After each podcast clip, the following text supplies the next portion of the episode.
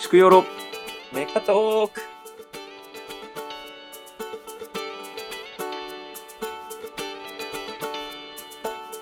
本日は第4回ということで、EZ004 ベッドホーンから始めていきたいと思います。はい、いきます。ますで、これ、そもそも論なんですけど、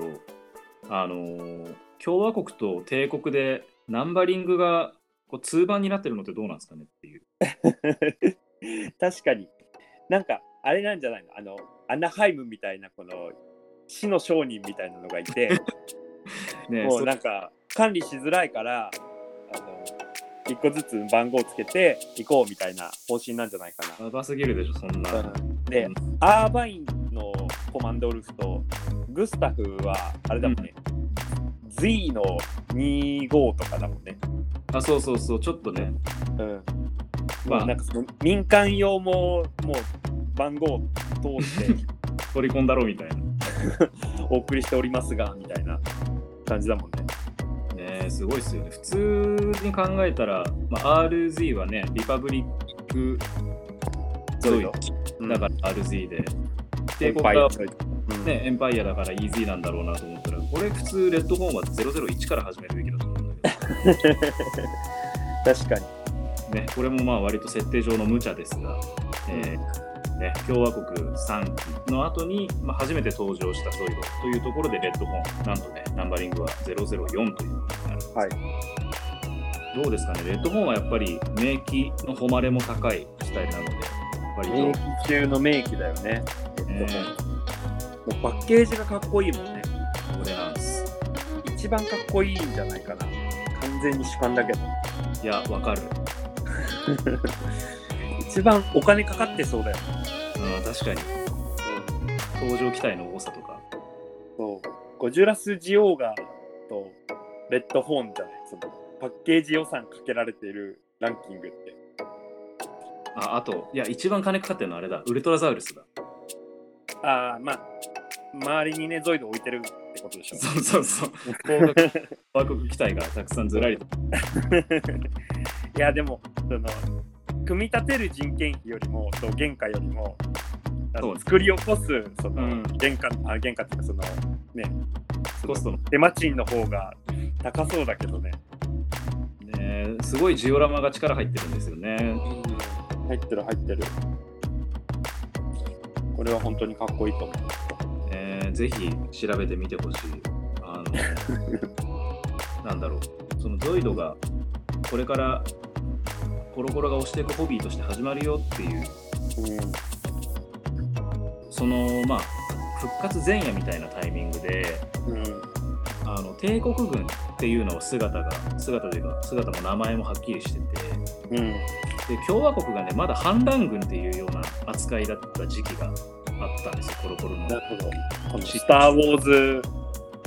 的なね。そうまさしく。でもスター・ウォーズやって今のね大人の目で見ると思った記憶があるんですけど、まあ、そんなような形でその復活前夜の時に、あのーまあ共和国軍基地を叩けみたいな感じでこうレッドホーン出撃待機中みたいなジオラマが組まれててうん、多分ねそれをそのままパッケージに使ってるんじゃないかなっていうなるほど。この後ろにピンボケてるハンマーロックとか、そうなのまだそのゼネバスカラーなのがまたいいよね。ねえそうなんだよそう何も考えてない感じがいいよね。このでも昔往年のファンはこれでちょっとテンション上がる気持ちもなんかわかるしっていうね。絶対ね自分がそのファンだったらと思うと上がります え、これ再販されるのかなってハンマーロックとゲーターっていう。ねえこれはかっこいデータなんかとんでもからずでい。うん。体感されることになる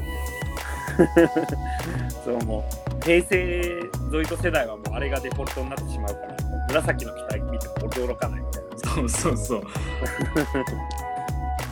他のメーカーのフィギュアであろ う整備員たちがその平気で廃なんか廃止されてるとかも結構好きだ、時代ならではの感じでそうですねヘッドホンなんか思い出はありますか僕はですね、まあ、ゴジラスの時にちらっと言った通り、まあ、僕ティラノよりトリケラ派だったというところで、はあいまあ、角竜の仲間のスティラコサウルスということで割と僕ファーストインプレッションだと帝国ビーキというかレッドホーンに惚れちゃったところうんはがあったんですよね。いはいでただその後にその次の号かなシールドライガーがあの、まあ、その再販第1弾の中にあるようん っていうのが書いてあってんでそのシールドライガーが思いっきりこうレッドホーンの喉笛に噛みついてるようなあのパッケージ裏ね、そう裏のやつうん、あれがあのコロコロで紹介されてるのを見て、まあ、もう強いのが好きな小学生男子の僕はですねもううん、発売前に共和国派にくら替えをしてるんですね。あら裏切り者だまあ、そんな思い出の期待が出て触れてないじゃんそのじゃあレッドホーンに触れてないじゃんそれ当時そうなんですよな本当レッドホーンその僕ファーストインプレッション帝国派にちょっとなびきかけたぐらいにはやっぱレッドホーンがめちゃくちゃかっこよく見えて、まあちょっとねこうゴジラスがねあの、まあ、僕らの時代やっぱ99年ぐらいだともう「ジュラシック・パーク」の1作目が公開されて6年も経ってる時期なので、うんやっぱり T レックス、まあ、ティラノサウルスって、あのーまあ、尻尾持ち上げてる格好が割とデフォルトにもう僕らの世代になってたぐらいだと思うんですよね。なんかあのゴジラスタイルはもう時代遅れみたいなねそうなんかちょっとバシッと来なかった部分がファーストインプレッションではあったりしてで、も、あのートリケラトプスって割とねあーあと、うテラコサウルスあの、まあ復元図が割と古い頃に固まっているので、うん、まあ、そんなに83年4年に発売されたレッドホーンを99年に見てもうんなんかスタイルの古さとかっていうのは全然ないし、確かにまあ、そういうのも含めてなんかあの頃の僕にとってあ今見ても全然かっこいいっていう風に素直に思った時代だったので、今見ると一番かっこいいなって思うレッドホーンやっぱりこうそんなに、ううんうん多分一番かっこいいんじゃないかな、ーんレッドホーンもちろん他にもいろいろなねベベクトルっていうか切り口でかっこよさはあるけどうん、かレッドホーンじゃないかなっこいいねかっこいいに全振りせずになんか可愛らしさもあるじゃないですかやっぱりあの帝国特有のこの丸みを帯びた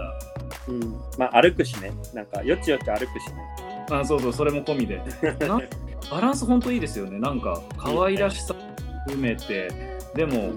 なんか重厚感のあるかっこよさもあってうん、うんいや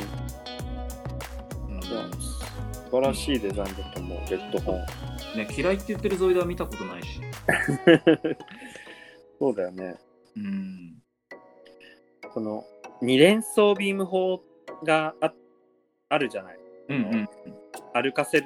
電源入れるとくるくる回るやつ。うん斜こめれ上を、うん、これを使ってうん、あのダークホーンのガトリング回そうっていう発想がもう天才って思って。うんいや本当にそう見てこの二連装ビーム砲って別に前向いてないじゃん常に上向いてるのに、なんかまあうん対空砲なんだろうけど、そうですよねそうなんかくるくる回ってちょっとこう鬱陶しいなって思ってたんですよ当 時あうっとしい そのお前どかないとその後ろにあるその三連砲みたいなリニアキャノン打てないじゃんみたいな、うー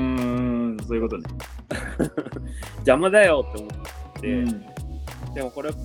ね埋めずにね残しといてよかったっていう後にこ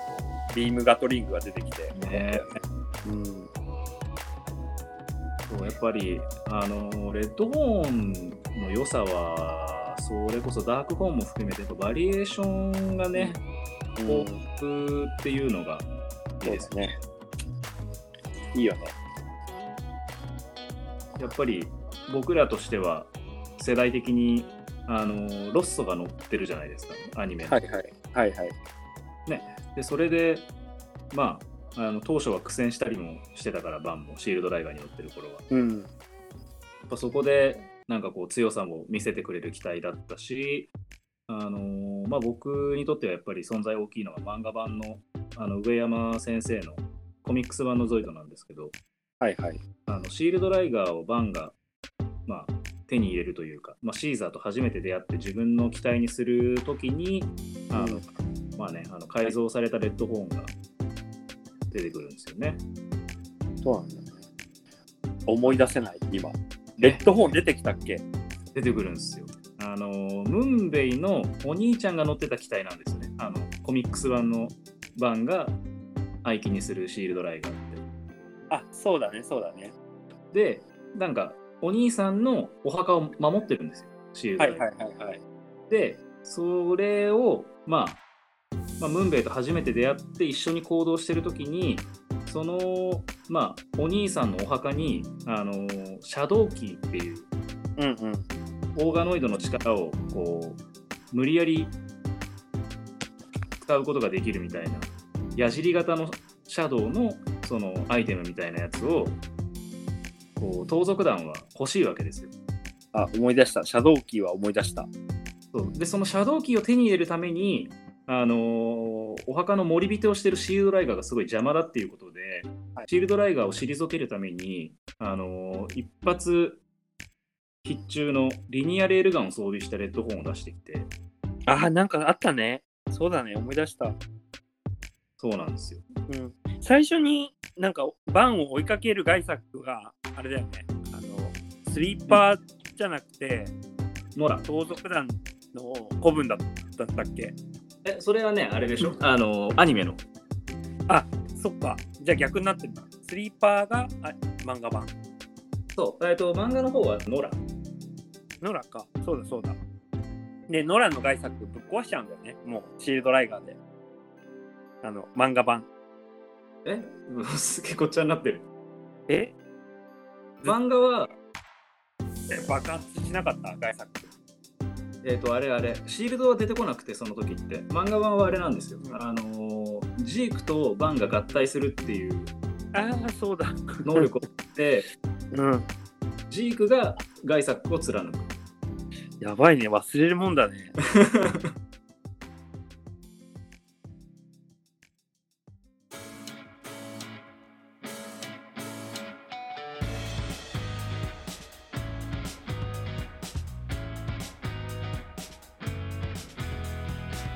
そんな形で、割とレッドホーン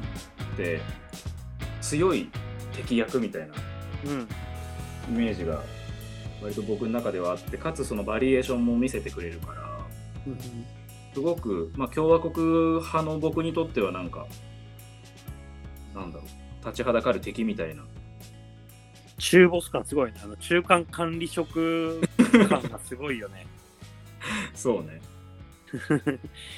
一番強いわけじゃないんだろうけど、ね。強いみたいな。うん、存在感あるみたいうん。な。あのーアニメ版の話で、あのアニメだとね、あのロッソが最初乗ってるレッドホーンが出てきて、その後に出てくるのってあれなんですよ。あのシュバルツのダークホーンなんですよね。レッドそルうがだね。うん。にらめっこしてたやつだ。そうそうそうそう。だから割と早い段階でバリエーション機見せてくれるし、うん。あの時ってアイアンコング出てきてないので、多分帝国制度としては最強の機体なんですよ、ね。アイアンうんうん。そうだね、その後しばらくはアイアンコングとかにね、乗り換えたりして。そうそう。で、セイバーも登場する前だから、ん。割と本当にもう序盤の序盤の強敵っていうイメージがうんあって、割とメディア的にも恵まれてる機体な気がしますわ。うん。うん。そうだね、シュバルツがやっぱかっこよかったから、それが乗ってるね、アイアンコングもセーバーもね、かっこよく見えるっていうのがあるよね。ダークホーンもそうだけど。うん。パイロット補正でかい、うん。上田裕二さん。 クリムゾンホーンとかはどうですか僕持ってなかったんだけど、クリムゾン。僕は持ってたけど、クリムゾンホーンは、なんだろう、やっぱ、強化した、あの、メガ進化みたいな感覚だったな。ちあょっと複雑みたいな。なんとなく。うん、その普通のレッドホーンが好きだった分まあうん確かに強くなってるんだけどあのうん目が進化したサイドを見を見てるような感覚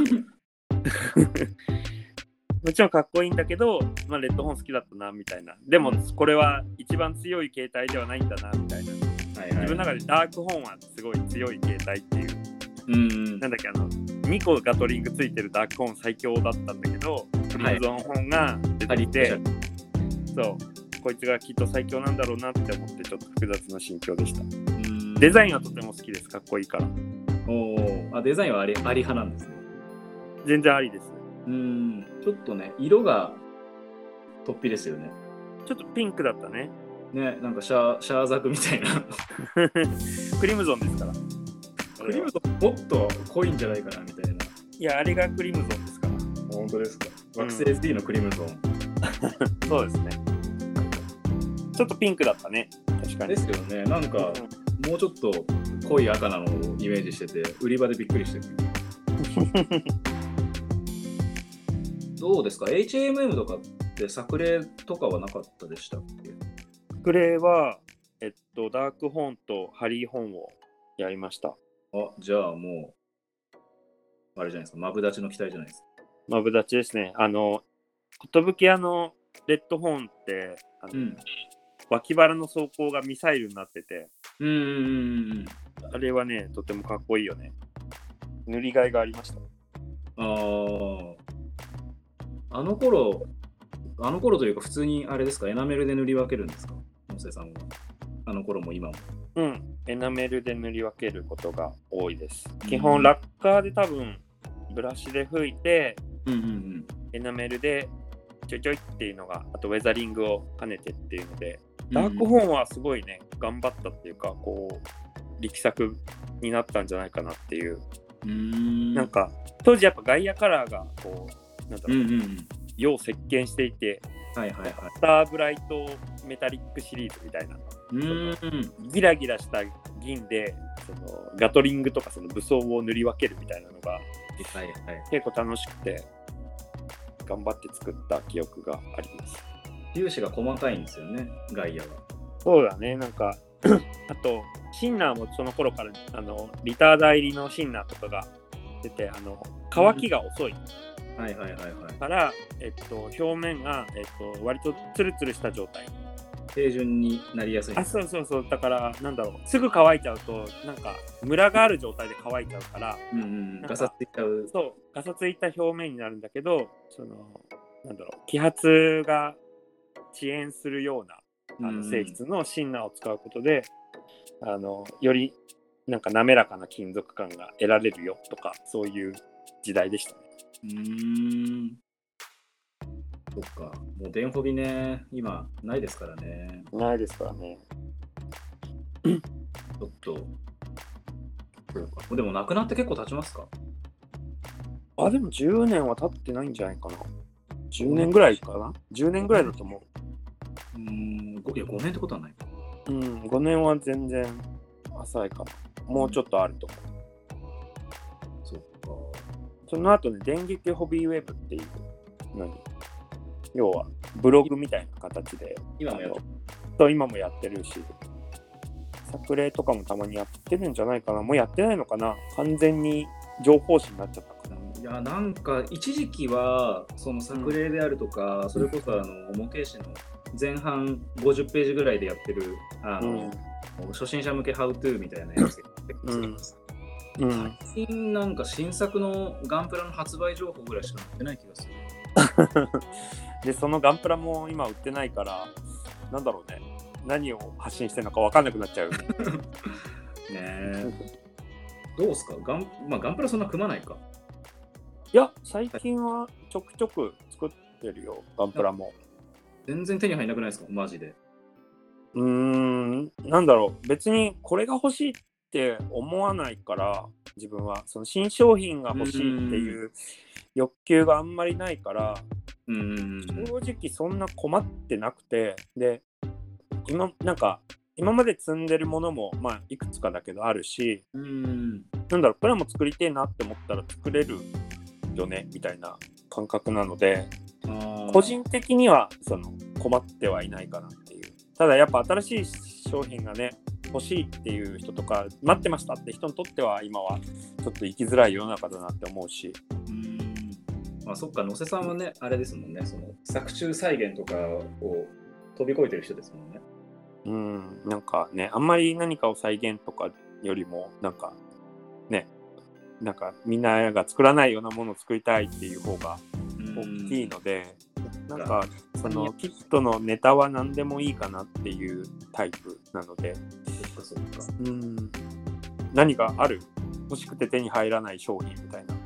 えーいや、それこそ、あの、ハサウェイの話したじゃないですか。ああ、なるほどね。 やっぱりね、手に入んなくて、まあ本当にメッサーもクシーもめちゃくちゃ活躍を見せてくれたから、すぐにでも欲しかったんですよ。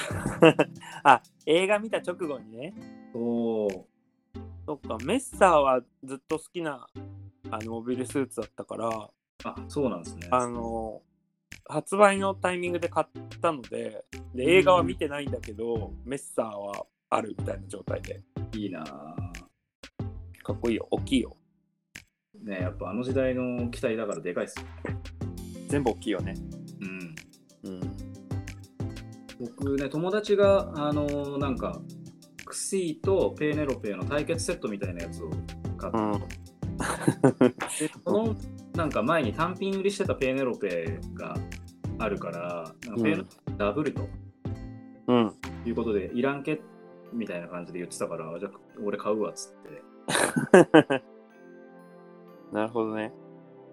そうそれでなんとか映画を見た興奮をなんか発散する場を手ペンにド入れロペイで そっか確かになないよな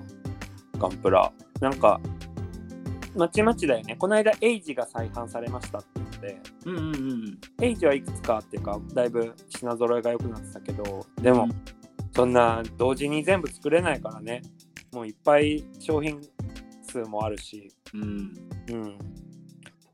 ね、やっぱ何万個作らないとって世界だからまあうんね、まあ付き合い方なのかもしれないけど、やっぱりちょっと、なんかトイザラスに行っても、すごい古い時代の、なんだ、ユニバーサルセンチュリーのハイグレードが余ってて、でかそつうその新しい新しいシャーザクはいっぱいないうん、新しいシャーザクいっぱいあるよねトイザラスとシか、ャーザク・ストフリー、リバイブ版のガンダム、うん、この辺りはね、溢れてますよね、どこ行っても。そっかまあ、ちょっと割と僕は、あのー熱が冷める前に、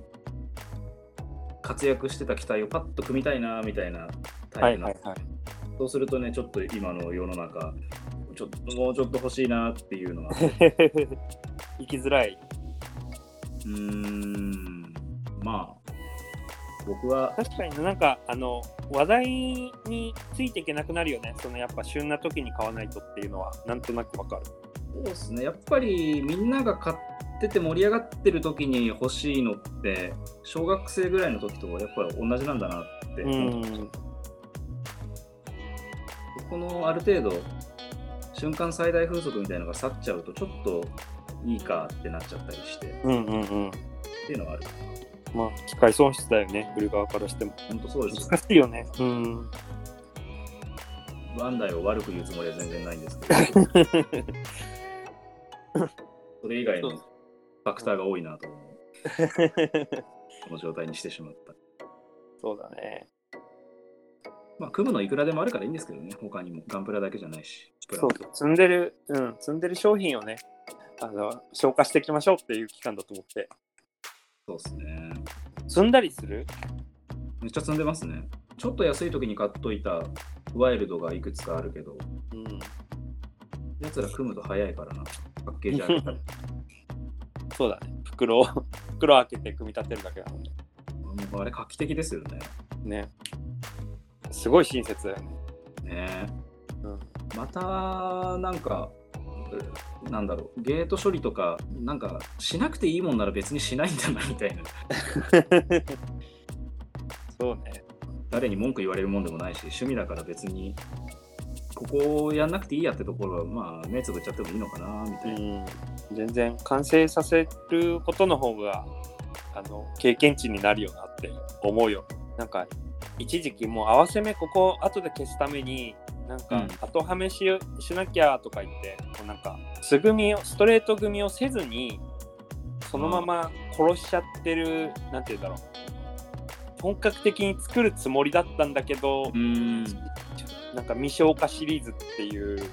ところが箱からは開けたんだけどねみたいなしそうますいうよね。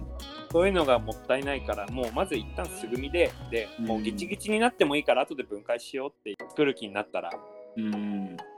本格的にちゃんと塗ったりとかしようって思ったらそのそこからめんどくさいけど分解ちゃんとすればいいじゃんっていう風な感じでもう素組みのまんま終わることが多くなりました。 まあ、素組みで十分楽しいのがプラモっていうメディアのいいところなんでね。うんそうだね。塗装ブースとかってどんなの使ってるんですか塗装ブスは使ってないですよ。もう基本筆塗りなんでそんなあ、やらないです。えっ、と、筆塗りは落下いやエナメルエナメル。あ、エナメルなんですね。うん、あと缶スプレーでサーフェイサー吹いてっていうだけかな。そうなんだ。それでそのぐらいだったらまあ窓開けてマスクしてりゃね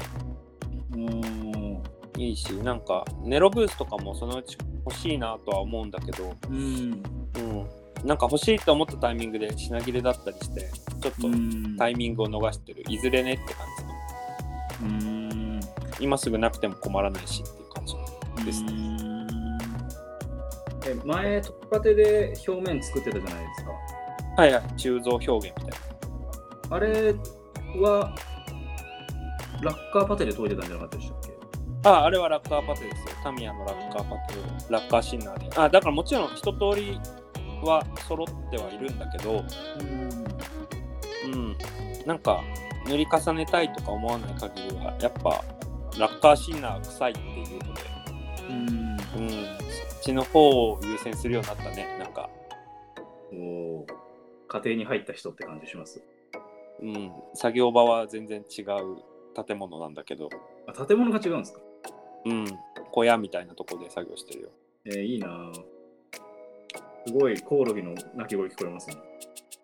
うん、コオロギも鳴くしスズメバチも入ってく るしいやもう蜂は本当にムカデはねいいんだけど蜂はちょっとみたいないやぁ飛ぶ。し、う違んう、と危険なうん最悪死に直結するし、二度も刺されたら、アナフィラキシーでねね。そうなんですよ。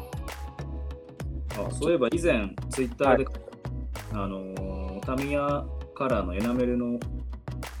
チタンゴールド、この間、とりあえず買ってみました。あ、いいですね。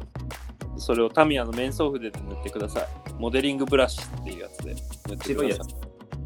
あ、そうそうそう、白いやつかな。僕もね、あれ使ってますよ。あのーそれこそ、シリンダーとか塗り分けるとき、マジ、あれと他の筆だと全然違いますよ。全然違います。ね、狙ったところにビタッといく。そうしっかり含む。うん。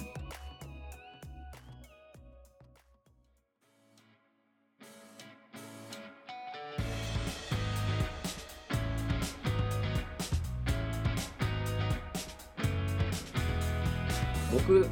そんなにあのエナメルも多くなくて、まあ、下出るカラーとかに最近徐々に置き換えてるんですけどはいはい。で水洗いしようと思ってタミヤの黒い塗装の筆あるじゃないですか塗装というかうん。持ち手が黒くなってるやつうん。あれなんかあの筆を水の中にポコンと入れてそのままほっとくと毛が水を含んで多分上に吸い上げちゃってうん。 ですよねうん。そうなんだ。黒いコー下ティングで、下でほとんど使わないから、あんまり、なんだろう。うん、筆もね、100円ショップの筆をね、使い捨てるようにその消費してるから、うーん基本平筆を使う時はもう100ダイソーのナイロン筆が一番いいと思っていて、えー、そうなんだうん、なんかあれも買ってましたよねあのセイラマスオさんがレコメンドしてた青いやつあああれはねすぐダメになるねあそうなんで、だうん、って考えるともうその使い捨てるには塗り始めはいいんだけどうんうんうんコスパで言うとちょっとその使い続けていくにはちょっとあまり良くないかなっていう印象でした人によると思いますけどそういうことか長く付き合うタイプじゃないあそうそう、ってことね。うん、だから300円であの筆を3本買うぐらいだったら1000円出してタミヤのモデリングブラシを買った方がいいかなっていうあ感じかなあ。で、短いお別れのやつは100均で。あそうそうそうそう100円で5本とか入ってるようなナイロン筆がいいんじゃないかなって思うそのコスパを考えたらね、なるほどね。うん、あのなんだろう塗り心地は良かったよあのペンテルのやつかなあ、そう、ネオセーブルだ。うん。でもなんかあんあんまりそれはどうなんだろう。モデリングブラシでいいじゃんってなっちゃう。そのうん。 1本100円以上するんだったらもう1本1000円のやつをそのしばらく使った方が経済的かなっていう感じかな。なるほどね。はい、そんな感じです。まあね、人がいいって言ったものが必ずしも自分にフィットするかって違う。あ、そうそうそうそう。だからまあこれがガチピタでいいって人ももちろんいるだろうし。うん。うん、ただあんまりなんだろうこまめにねその筆に関してはあんまりケアをする方じゃないから自分の性格 なんだけどそんな感じするわっていう。そう丁寧に使ってればまあそれはいいものになるかもしれないしうん。こんな感じだななるほど。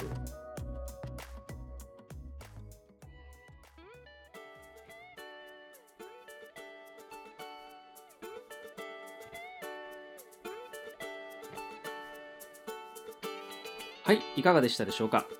第4回ということで EZ004 レッドホーンを紹介するとともにコロナ禍以降ガラリと変わってしまったガンプラを取り巻く環境やえープラモの塗装に関する話まで話題が多岐にわたる回となりました